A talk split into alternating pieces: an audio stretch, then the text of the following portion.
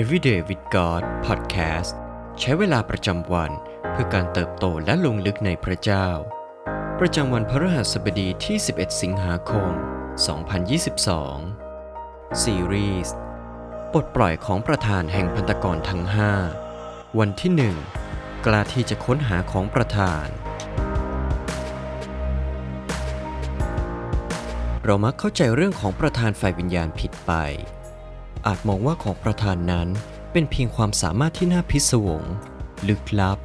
ซึ่งอยู่เหนือชีวิตประจำวันของเรา และเป็นคนละเรื่องกับความสัมพันธ์ที่เรามีกับพระเยซู ความเข้าใจผิดนี้อาจเป็นเรื่องที่เข้าใจได้ คริสเตียนหลายคนมักเข้าใจเช่นนั้น แต่นั่นคือการมองข้ามเรื่องสำคัญไปอย่างยิ่งยวด ของประธานที่ถูกบันทึกไว้ในพระคัมภีร์นั้น นำมาซึ่งฤทธิ์อำนาจที่จับต้องได้ และการเปลี่ยนแปลงชีวิต แต่หากเราไม่กล้าที่จะใช้เวลาเพื่อเข้าใจมัน เราก็กำลังปล้นเอาฤทธิ์อำนาจนั้นไปจากชีวิตของเราและผู้คนรอบตัว ของประธานฝ่ายวิญญาณที่บันทึกไว้ผ่านพระคำของพระเจ้านั้น เปลี่ยนแปลงชีวิตเราได้ อีกทั้งยังช่วยให้เราลงลึกในความสัมพันธ์ และเสริมสร้างคริสตจักรของเรา อย่างที่การพึ่งพากำลังของเราเองนั้นไม่อาจทำได้ เอเฟซัสบทที่ 4 ข้อที่ 11 ถึง 16 และพระองค์เองประทานให้บางคนเป็นอัครทูต บางคนเป็นผู้เผยพระวจนะ บางคนเป็นผู้ประกาศข่าวประเสริฐ บางคนเป็นศิษยาภิบาลและอาจารย์ เพื่อเตรียมธรรมิกชนสำหรับการปรนิบัติ และการเสริมสร้างพระกายของพระคริสต์จนกว่าเราทุกคนจะบรรลุถึงความเป็นน้ำหนึ่งใจเดียวกัน ในความเชื่อ และในความรู้ถึงพระบุตรของพระเจ้า บรรลุถึงความเป็นผู้ใหญ่ คือโตเต็มถึงขนาดความบริบูรณ์ของพระคริสต์เพื่อเราจะไม่เป็นเด็กอีกต่อไป ถูกซัดไปซัดมา และพัดไปพัดมาด้วยลมคำสั่งสอนทุกอย่าง โดยเล่ห์กลของมนุษย์ ตามอุบายที่ฉลาดในการล่อลวง แต่ให้เรายึดถือ ความจริงด้วยความรัก เพื่อจะเจริญขึ้นในทุกด้านสู่พระองค์ผู้เป็นศีรษะคือพระคริสต์ เนื่องจากพระองค์นี้เอง ร่างกายทั้งหมดจึงได้รับการเชื่อม และประสานเข้าด้วยกันโดยทุกๆ ข้อต่อที่ประทานมานั้น และเมื่อแต่ละส่วนทำงานตามหน้าที่แล้ว ก็ทำให้ร่างกายเจริญ และเสริมสร้างตนเองขึ้นด้วยความรัก พระธรรมเอเฟซัสบทที่ 4 ช่วยให้เราได้เห็นภาพอันลึกซึ้ง และเปี่ยมด้วยความหวังจากของประทานฝ่ายวิญญาณ 5 อย่าง จากพระธรรมตอนนี้ พระคริสต์ทรงมอบของประทานเหล่านี้ ซึ่งมักถูกเรียกว่า fivefold หรือพันธกิจทั้ง 5 ให้แก่คริสตจักรด้วยหลากหลายสาเหตุ การเข้าใจเหตุผลดังกล่าว ไม่เพียงจะช่วยเราให้เข้าใจถึงความสำคัญของของประธาน แต่ยังช่วยให้เรารู้ว่าจะใช้ของประธานเหล่านั้นอย่างไรบ้าง วัตถุประสงค์ของของประธานเพื่อพระกายของพระคริสต์อาจสรุปได้ง่าย ๆ ดังนี้ เตรียมพร้อม เสริมสร้าง ความสามัคคี ปกป้อง ความเติบโต วางแผนให้เกิดความสอดประสาน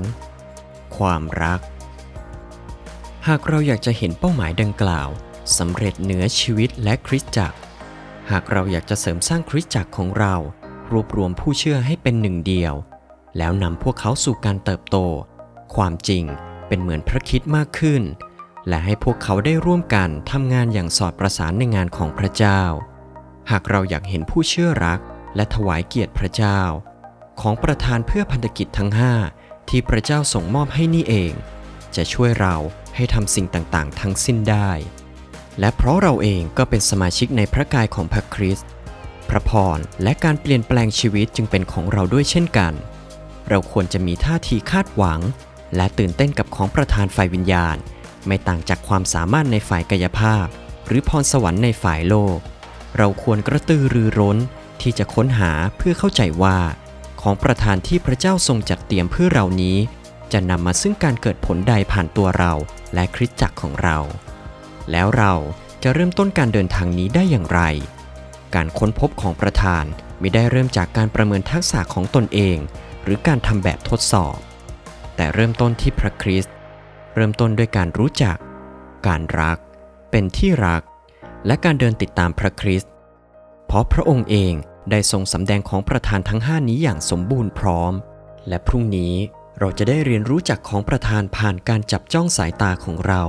ที่บุคคลผู้มอบของประธานเหล่านี้ให้แก่เรา คือพระคริสต์นั่นเอง สิ่งที่ต้องใคร่ครวญในวันนี้ เรามีมุมมองต่อของประธานฝ่ายวิญญาณ ในชีวิตและคริสตจักรของเราอย่างไรบ้าง เหตุใดพระคริสต์ผู้ทรงประทานพระคุณแก่เรา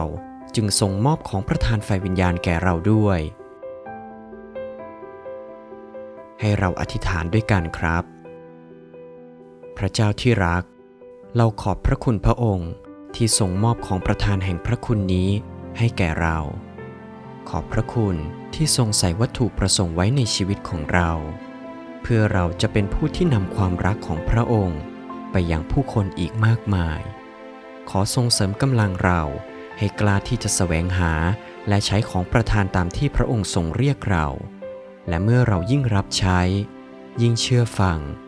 เราจะได้ใกล้พระองค์มากขึ้นกว่าที่เคย อธิษฐานในพระนามพระเยซูคริสต์เจ้า เอเมน